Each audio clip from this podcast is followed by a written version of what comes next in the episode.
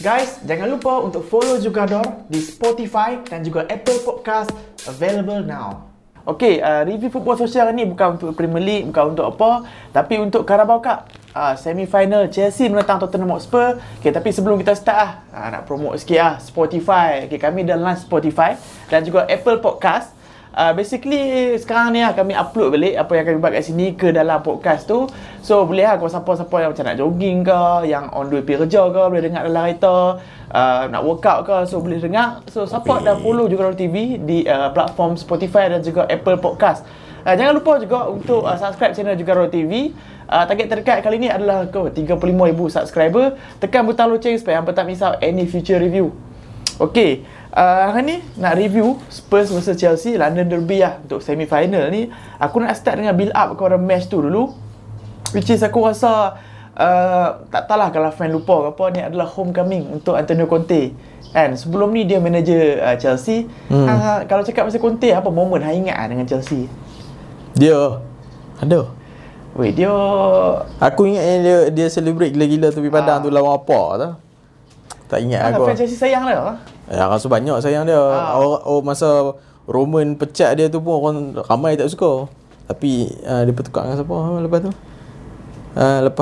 Aku tak ingat lepas Conte dia bertukar dengan siapa tu. Bukan lampak kan? Bukan. Awak lenggi. Aku tak ingat tapi momen dia aku ingat dia berjaya bawa title, EPL title lah. Yalah, comeback tu kan. Yang first season teruk 5 orang game ke apa.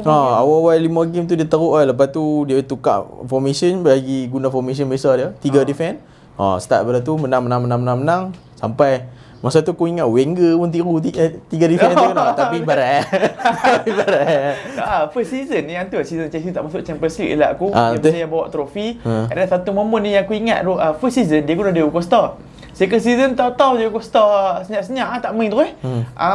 Yang gaduh dengan Conte. Conte yang dia suruh Costa pula ada text message lah. Kata tak marah pakai hang semua. Yang tu pasal Antonio Conte ni adalah comeback dia ke Chelsea setelah tinggalkan sebagai manager dulu. Aku nak cakap juga build up daripada Chelsea punya side. Okay, kita jangan lupa drama dalam midweek itu ataupun weekend yang lepas di mana Lukaku dia buat interview kata Tuchel punya taktik, dia tukar taktik apa semua tak suit dengan dia. So Tuchel pun buat interview dengan Sky Sport kata Lukaku tak patut buat benda tu. So Lukaku kena bench dalam game against Liverpool tu. And then lepas tu Lukaku aku rasa mereka dah discuss lah behind the scene. And dah okay dah dengan Thomas Tuchel semua. Chelsea suruh dia buat video minta maaf. So dia pun dah buat video minta maaf. Dia kata I'm sorry for the upset that I dia kata dia sorry lah. Dia dalam period yang apa, mencabar lah untuk Chelsea dah ni. Dia mungkin timbulkan kontroversi untuk fan, untuk teammates dia. So dia minta maaf. Sekarang ni dia dah fokus lah untuk firing back. And aku respect lah Thomas Tuchel punya management buat masa dalam kes ni nampak dia strict. And sekarang ni lepas dah aku minta maaf tu, post game bukan pre game dia kata okay, benda dah settle semua, Lukaku benda minta maaf, kita dah okay semua, sekarang ni masa untuk support Lukaku. So okay lah ni kan dia punya approach tu. Okay, yang tu pasal build up. Okay, how about line up Okay, yang ni lain daripada EPL. So apa line up yang Chelsea bawa untuk game versus Spurs? Line up je bila nak lawan Spurs ni, dia start dengan apa macam biasa, still dengan 3 defend, tapi cuma dia mainkan Malangsar, dia mainkan Saunigas, and depan Lukaku start main balik And bagi aku semalam Tuchel punya tactical memang spot on gila-gila. And walaupun pelik sikit sebab Hakim Ziyech main right wing back, jarang-jarang kita tengok. Tapi in the end, 3 midfield tengah Chelsea tu, Mount, Sonigas dengan Jorginho, memang orang kata overcrowd Spurs punya 2 midfield lah, iaitu Højbjerg dengan Oliver Skipp. Spurs memang shambles gila bila daripada 3 defend tu, sebab masa defensif Chelsea masa dia main 3 defend, 3-5-2, so crowd 3 versus 2 dah kat midfield tu. Tapi masa attack si Tuchel dia tukar jadi Ragnick punya Ragnick formation tak 4-2-2-2 kan. So bila buat 4-2-2 tu 4 midfield pula, crowded 2 midfield Spurs. So sebab tu nampak Chelsea memang dominant gila dalam game tu. And semalam lepas kesilapan Alex Sanchez, Renato Sanchez ke Tangganga yang first kan. Tapi Sanchez tak boleh pegang Havertz tu. Aku rasa Havertz dia memang sesuai untuk main sebagai forward yang depan nombor 2. yang sesuai dia sepatutnya. Orang kata apa ya, belakang SS dulu, SS sekarang apa dia? Force 9 second striker. Second striker lah belakang Lukaku lah. Aku rasa dia sesuai sebab movement dia tu, dia generational talent kan tau Havertz ni. Cuma dalam Premier League ni dia still tak tunjuk. Tapi dia sebagai support kepada Lukaku tu mantap sebab dia punya movement cantik. And semalam gol Alonso tu, gol dia tu yang Alonso assist tu memang cun lah. Tapi still lah Spurs buat silap. Apa yang aku nampak tu Spurs, Conte dia react lambat kan tau. Masa dekat nak half time lebih kurang gitu lah, baru dia tukar jadi 4-2-3-1 tau. Masa tu baru boleh dapat kontrol balik. Tapi Tuchel, being Tuchel, dia apa orang dulu panggil chameleon manager apa sama. Dia selalu adapt apa yang orang buat. Dia tukar balik 4-2-3-1 dia dengan Ziyech daripada right wing back jadi wing balik. So in the end Chelsea still in control lah sebab quality midfield Chelsea lagi bagus daripada Spurs lah. Sebab Oliver Skipp dengan Højbjerg memang tak boleh bagi aku, memang tak boleh langsung lawan dengan Jorginho dan Sonigas. Sebab Sonigas memang aku rasa second player best Chelsea semalam. Interception paling tinggi, tackle paling tinggi, tapi best player Chelsea untuk aku still Hakim Ziyech. Okey, untuk tim Chelsea semalam kan, aku rasa tu adalah bukti yang sekarang krisis ni banyak player injured untuk Chelsea. Semalam before the game officially Thiago Silva dan Kanté di announce mereka ni positif COVID. Sebab itulah kombinasi midfield tu hang nampak tak konsisten lah dengan minggu lepas. Barulah hang nampak Kovacic main dengan Kanté minggu lepas. Tapi dalam game kali ni kena tukar kombinasi midfield. Jorginho main dengan Saul. So ni adalah bukti yang period COVID pun satu masalah. Lepas tu Chelsea banyak player injured, satu masalah. Sampai kan Ziyech mereka tak ada right wing back kan. Reece James injured, so Ziyech kena main right wing back. Satu lagi benda yang aku rasa fan Chelsea mungkin happy, aku rasa Werner lah, Timo Werner kan, dia masuk ke second half, which is good untuk bagi the fitness kat dia. So sekarang ni Chelsea akan ada 2 striker available. Kita kena ingat Chelsea still in all competition and EPL, Carabao Cup, FA Cup dan juga Club World Cup Champions League kan. Champions League, so dia perlukan banyak player dah back to fitness. Tapi tak apa, tu cakap pasal benda lain ni, pasal dalam game semalam aku rasa total domination by Chelsea ya. Total domination, tak boleh kata apa, mampak form tu. Total domination. Kalau siapa yang tak tengok full game lah, kalau siapa yang tengok highlight, aku rasa hang memang, let's say hang tengok highlight first half, hang struggle nak nampak Spurs buat anything. Betul. Memang Chelsea press. Chelsea yang create chance, Chelsea play high and Chelsea dominate the game. Depa buat banyak chance sampailah chance depa tu lead kepada Spurs buat mistake kan. Kedua-dua gol tu adalah mistake daripada player Spurs. Semua tu sebab Chelsea press lah. Aku rasa very good press daripada Chelsea. Bobo kali ya. Okay, yang first goal tu fine lah, silap. Lepas tu team Chelsea sendiri score. Tapi yang second goal tu siapa tanduk ke siapa masuk dalam gol, tanggak kau Davies silap aku kan, so masuk gol tu. Sebelum tu ada satu lagi si Ben Davies clear kat Højbjerg, kau Højbjerg clear kat Ben Davies bola kan belakang. Nasib baiklah Havertz time tu shoot dia tak cun sangat sebab land kaki kanan, Havertz kaki kiri kan. Betul kan, so dah dapat land kaki kanan tapi dia shoot tak betul. So kalau gol tu 3 biji gol tu adalah kesilapan Spurs yang bodoh lah. Kalau tak silap aku first goal pun mistake, before second goal tu ada lagi 2 mistake yang lead kepada Chelsea boleh buat shot lah. Okay, kalau aku nak petik statistik sikit, okay, semalam Chelsea kalau akan Spurs manager Antonio Conte kan, aku tengok fan Chelsea tweet lah dalam masa 12 bulan, which is tahun lepas lah, dia dah kalau akan top-top manager tau, Guardiola kalau dengan Chelsea, Klopp, Zidane, Simeone, Mourinho dan juga Antonio Conte. Rasyat agak orang suka mantap pun tu lah.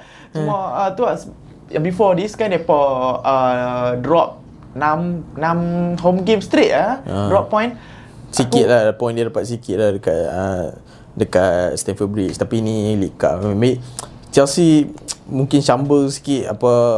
Aku tak tahu apa jadi kat mereka lepas. Ada sekali tu mereka tak concede banyak kan, tapi in the end lawan apa tu mereka start conceding and mungkin tu jadi kacau mental mereka sikit kan. Champions League versus Zenit ke apa yang membuatkan mereka drop ke second tiga sama apa kan, membuat mereka drop ke second. Aku rasa benda tu dia kacau mental mereka sebab basically mereka jarang sangat concede ni. Jarang bila duk concede mereka kacau sikit lah.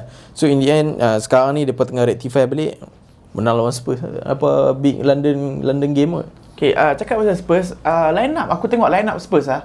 Kalau siapa yang perasan, nampak lebih kurang sama je dengan sebelum-sebelum ni, which is membawa pada topik cukup ke squad depth Spurs ni sebenarnya, ke Conte ni yang tak percaya player-player dekat bahagian sub? Apa hang rasa? Tak tahu, tapi kalau ikutkan sebab memang fixture depa kita tengok memang padat gila. Sebab depa apa? Berapa? 3 game, 4 game lah sebab Covid tak main. Tapi disebabkan depa Covid depa tak main tu, jadual depa daripada tadi kita tengok daripada 20 bulan lah. Every 3 days ada game. So sejak lawan Liverpool. Sejak lawan Liverpool lah 20 lah. Next tu ada lepas 3 hari ada game, lepas 3 hari ada game. Sampai sekarang lawan Chelsea hari Sabtu ke hari Ahad pagi ni lawan FA Cup pula, betul tak? Kan? So mereka memang penat, and Conte pula macam tak rotate player. Aku tak tahu dia tak percaya ke apa ke, tapi aku rasa dia nak pastikan player dia dominate dalam game lah. Tapi still hang sekarang ni, lepas ni sampai lawan Arsenal tak silap aku, jadual dia stay back. Dia stay tak mainkan player. Dia stay lah rotate sikit-sikit. Macam Harry Wings ada main sikit. Siapa lagi Dembele main semalam kan. Brian Gill pun dia try semalam. Tapi aku rasa in the end dia berbalik kepada squad depth Spurs lah, macam hang kata. And Spurs pun sepatutnya in January transfer window ni dia akan start beli player apa yang Levy janji dengan Conte kan. So kita tengok apa time January dia pernah rectify dengan beli-beli player apa. Mungkin bukan maki signing. Aku tak minat pun maki-maki signing ni, tapi kalau hang dapat player yang boleh main macam mana Conte hanya sistem, aku rasa cun lah. Aku bukan apa nak cakap pasal line up ni, sebab aku performance Spurs teruk gila semalam. Teruk. Memang teruk. Dalam first half tu memang kosong shot tak buat. Tak silap aku lah, selepas gol pertama, selepas gol kedua kot, barulah nak ada build up yang sound counter attack apa semua tu bawa kepada cross. Yang tu lah. Tu dalam sekejap lah, in total barulah ada 2 shot. So aku jarang tengok under Conte Spurs buat mistake sampai banyak kali 2 lead to goal. Memang jarang under Conte, sebab Conte kan memang apa defensive coach, dia pun main sebagai defender dulu. Memang jarang tidak dapat mistake. Aku tak tahu, mungkin sebab feature terlalu banyak ke apa, and player tak rotate apa semua. Satu point lah tengok Harry Kane mana stop main bro. Betul. Harry Kane yang sejak game Liverpool tu every game main.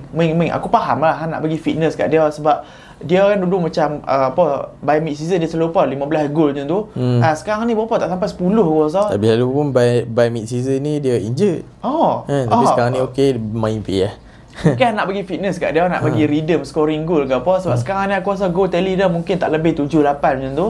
Tapi still lah nampak yang selain daripada Harry Kane, tak percaya siapa dia untuk jadi striker. Mungkin tak ada backup striker pun. Ada seorang kan yang apa Brazilian tu, aku tak ingat yang score macam tu kan. yang celebrate lawan dengan Lion.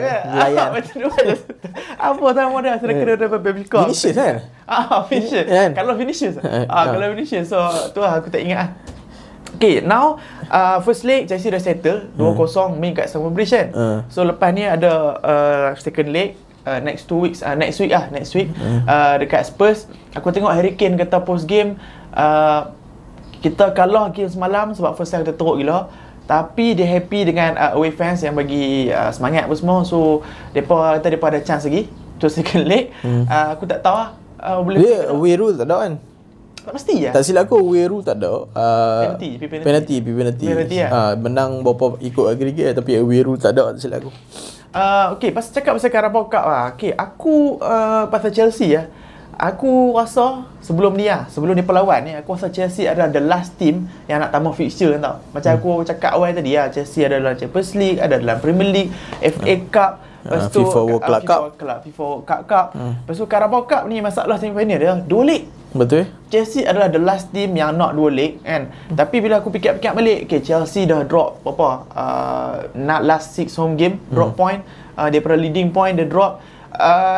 Aku rasa kalau Chelsea boleh masuk ke final and menang, kita tahu Carabao Cup final ni dia tak silap aku bulan 3 ke bulan 2 macam tu, bulan 3 lah, let's say macam season tak habis lagi, mungkin boleh bagi moral boost lah kepada Chelsea if let's say dia pemenang lah, moral boost untuk continue fight for Champions League places, kita tak tahu, so we will see lah. And now on the topic of transfer window lah, Chelsea ada masalah di posisi left back apa semua kan. Aku rasa dia pakai players.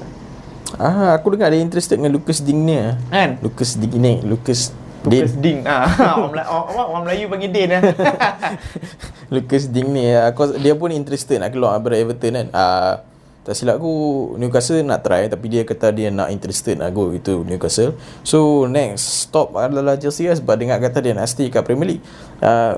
Left back tu bagi aku position yang penting lah untuk Chelsea. Tambah-tambah dia punya Chilwell long term injury, Alonso kita tak harap dia dekat defensif, attacking dia okey. Kalau lawan Liverpool dia mesti okey ya, tapi bila nak lawan tim yang akan control game dia akan kacau sikit ya. So aku rasa depa akan sign Lucas Digne nanti. Tapi Romano tak silap aku 2-3 hari lepas kemarin aku baca tweet dia, dia kata Chelsea tak approach. Chelsea interested tapi tak approach lagi pun. So tak tahu lah. Yalah, sebab aku tengok Chelsea dia cuba Emerson tu hantar back kiri yang Italian tu.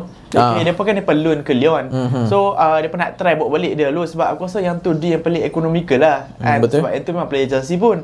Tapi Leon reject. Leon macam nak guna dia, aku tengok balik kontrak sampai satu season. Dia miss setiap game. So macam penting lah untuk Leon kan. Betul. Mungkin dia try option tu dulu, tapi nak dapatkan Lucas Digne aku rasa tak ada masalah kot. Sebab Lucas Digne tu dia bergaduh dah dengan Ancelotti. So Everton pun Ancelotti belah lama. Silap bergaduh dengan Benitez. So Everton pun dah sign new left back dah. My Kolenko ke apa daripada part lah Ukrainian player tu. So Lucas Digne ni memang open lah untuk belah. And dia pun adalah top player kan. Dia back kiri yang boleh assist, boleh overlap. Aku rasa sesuai dengan gameplay Chelsea. So aku rasa memang mungkin akan dapat lah. Okay, yang tu settle dah untuk first leg. Ada satu tie lagi which is Arsenal versus dengan Liverpool. Tak ada lah nak cakap pasal postponement lah kan. Cakap pasal postpone, aku baca-baca berita, aku tengok balik Liverpool ada 10 lebih kurang 10 je first team player untuk main. 16 player tak silap aku Covid je. Gila ramai lah. Aku tak tahu tipu Rizal apa. Tak tahu lah sebab salah dengan mana tak ada. Tak ada. Saja mana tahu dah Covid nak jadi dia. Sampai apa training ground tutup apa semua. Terima untuk ni. Yang minggu lepas untuk game weekend lepas Klopp positif kan. Klopp positif tak ada, so assistant dia Pep Linders take over. Kali Pep Linders pun positif. Tapi dia kata game Liverpool untuk FA Cup ni still stands lah. Distance sebab tak silap aku hari Jumaat ni 8 player kembali boleh main balik. Player boleh main dah. 8 player tak silap aku. Ya lagi pun FA Cup mungkin dia lawan kan. Tu opponent yang lagi rendah daripada Arsenal.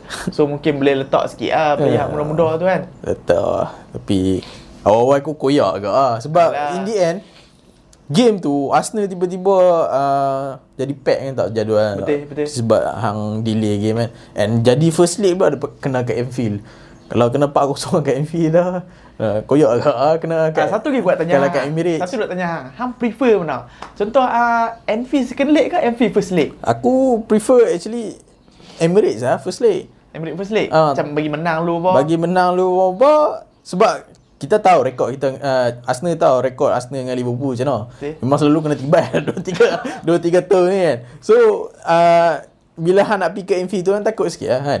Lawan last time Carabao Cup masa depa hantar apa kelab bawa dia punya under 18 ke under 23, kita pun Arsenal pun hantar under 23 pun sama ke Arsenal kalah ke. So kali ni lawan bagi aku kalau main kat Emirates at least kita tahu crowd Arsenal sekarang ni gila-gila sejak Arteta tengah duk naik ni kan, crowd gila-gila. So depa boleh bagi semangat sikit untuk sebab Arsenal akan hantar antara tim yang kuat agak So aku expect depa akan bodoh 3-0 lawan under 23 Liverpool.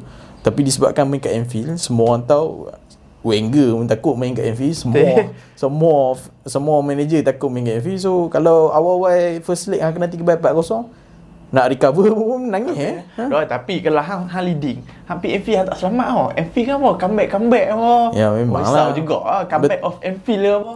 Maybe kalau kat Anfield tu dia boleh pegang kalau boleh menang big lagi bagus kan. Tapi kalau kalau 1-0 3-0-0 aku terima, aku tahu boleh comeback kat Anfield kat Emirates. Okey, setakat sajalah kami punya review untuk semi final minggu ni.